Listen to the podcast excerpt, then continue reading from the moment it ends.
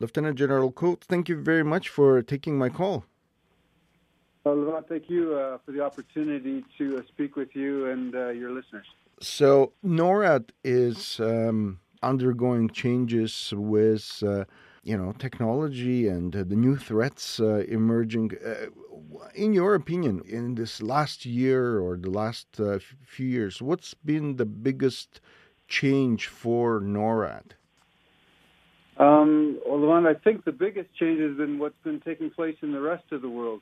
Uh, NORAD's celebrating its 60th anniversary this year, and over those 60 years, NORAD's gone through a few evolutions, a couple of generations or phases in its life, and I think we're probably on the verge of another phase or generation for NORAD. I mean, it's best characterized by um, uh, an expression from, from my boss, the commander here, who likes to say that the homeland is no longer a sanctuary.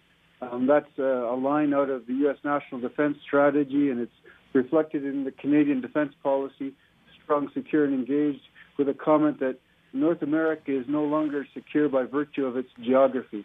And so there's this notion that um, North America um, is uh, susceptible to threats in, in new ways that um, that it hasn't been before, um, and thus the homeland is no longer a sanctuary.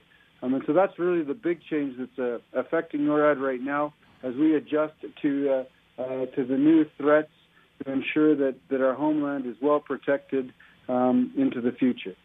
Let's talk about some of these threats. So, some uh, experts, for example, uh, single out uh, cruise missiles as one of the these new threats that have emerged uh, uh, you know, recently. I mean, they've they've existed for a long time, but uh, uh, the you know people point out that uh, NORAD is, in its current configuration is not very well prepared to uh, face this threat. Can you tell me about uh, what you know the cruise missile threat and what's being done to protect against them? Right. So. Um there are a new generation of cruise missiles being developed and, and fielded and used uh, by Russia. We've seen them use them in Syria um, off of their aircraft and off of uh, maritime or ship uh, and submarine platforms as well. Um, these cruise missiles are from a family that's much different than the other generation that you described, and for which NORAD um, really significantly changed back in the 1980s. Um, and so this new generation of cruise missiles um, have much, much longer range, um, thousands of kilometers versus hundreds of kilometers for the, the previous generation. And then they're, uh, uh, they're what we might call stealthy in a sense. Um, they're engineered to be very difficult to detect um, by the, the, the size and the shape that they present. Um, so this combination of being able to uh, launch uh, from great distances and hard to detect, and uh, by the way, they're very precise as well, much like Western cruise missiles, um, present a, a, new threat um, uh, for uh, us here in North America. And it's sort of a, an extension or an evolution of NORAD's classic threat um, of threats in the air domain, and, and one for which uh, we're um, we're undertaking some adjustments. Now, you'd ask me what we're doing about it.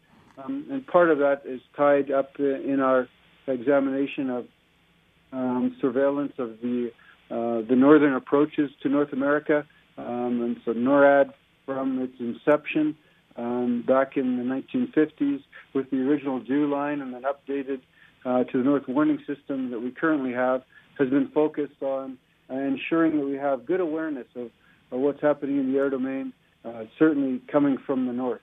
And uh, um, we're in the process of, of working both Canada and the United States on examining current technologies and what uh, future technologies might provide us with uh, capabilities uh, to address uh, that threat. Uh, now, uh, the the North Warning System itself will probably need to undergo major upgrades, if not radical changes in the near future. Um, what's what's the thinking there?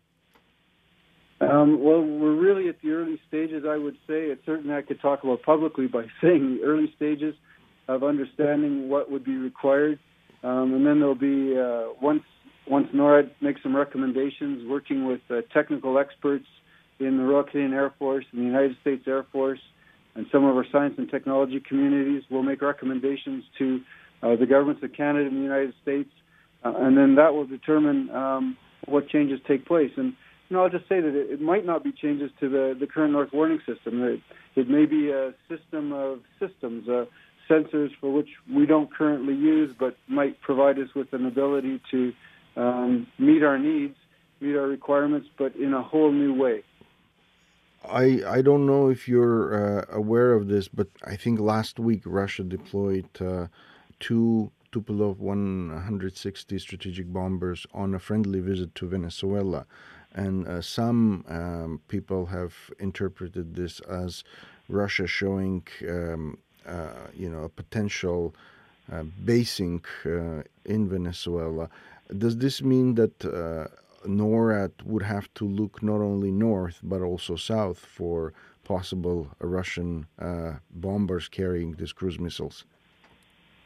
Um, well, um, you started uh, that question by saying you weren't sure if I was aware. I'll assure you that NORAD was very aware uh, of what uh, um, Russia did with those bombers uh, last week. Um, and NORAD looks 360 degrees. Um, so we uh, we have had a focus um, from the beginning on the north, but that hasn't stopped us from looking um, in, in all directions. Really interesting if one looks at the history of NORAD when it was first stood up. We were partnered um, with con- the U.S. Continental Air Defense Command, and they had under their command picket ships. So there were ships along the coast of North America with radars that were um, looking out over the oceans um, for any threats that might have been coming in over over the oceans. We were partnered with um, under CONAD the Continental Air Defense Command with uh, U.S. Army air defenses as well. Um, and, and, so NORAD has had a 360 um, degree um, view for quite some time, although our focus and the one that people are very familiar with is, is the, the northern looking one. Uh, so rest assured, we were, we were very aware of what uh, um, Russia was doing with their um, with their bombers last week, um, and uh, we're prepared to uh, respond if, if it had been necessary. Now, uh, just my last question in terms of um, you preparing for, uh, you know, this is kind of a, the year end and uh, looking forward to 2019. What do you uh, what do you see happening in NORAD uh, in uh, next year? You know, and I'm I'm I'm thinking that 2019, you know, our 61st year is going to be a really exciting year for for NORAD. Um, the Canadian government um, indicated in Strong, Secure, and Engaged that they would work with the United States on the modernization of NORAD uh, so that we, um, in, in, light of um, all threats and perils, um, and so we're uh, uh, we're we're really involved with our, our partners, United States Northern Command and Canadian Joint Operations Command, in discussions on what's the future of, of the defense of North America look like, and what's NORAD's role in it, um, and uh, it's an opportunity for us to uh, um, refresh our, our understanding, you know, how we can best contribute to um, the defense of, of, Canada and the United States. You know, it's a, a, real strong partnership. It's really important for Canada that um, the Canadians are safe and secure. Um, we've seen um, uh, some of the other nations of the world um, change their way uh, of acting, and, and we want to make sure that those threats don't apply to um, to Canada or the United States in, a way that uh, would affect our citizens.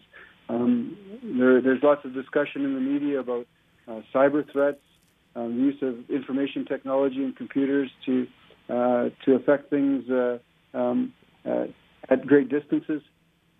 So whether that's uh, you know some other country in the world or some other actor uh, that chooses to have an impact on Canada or the United States for whatever reason, well, we want to make sure that uh, by working with our partners that, that we're well defended, that um, none of those actions are directed against uh, our ability to, uh, to defend ourselves.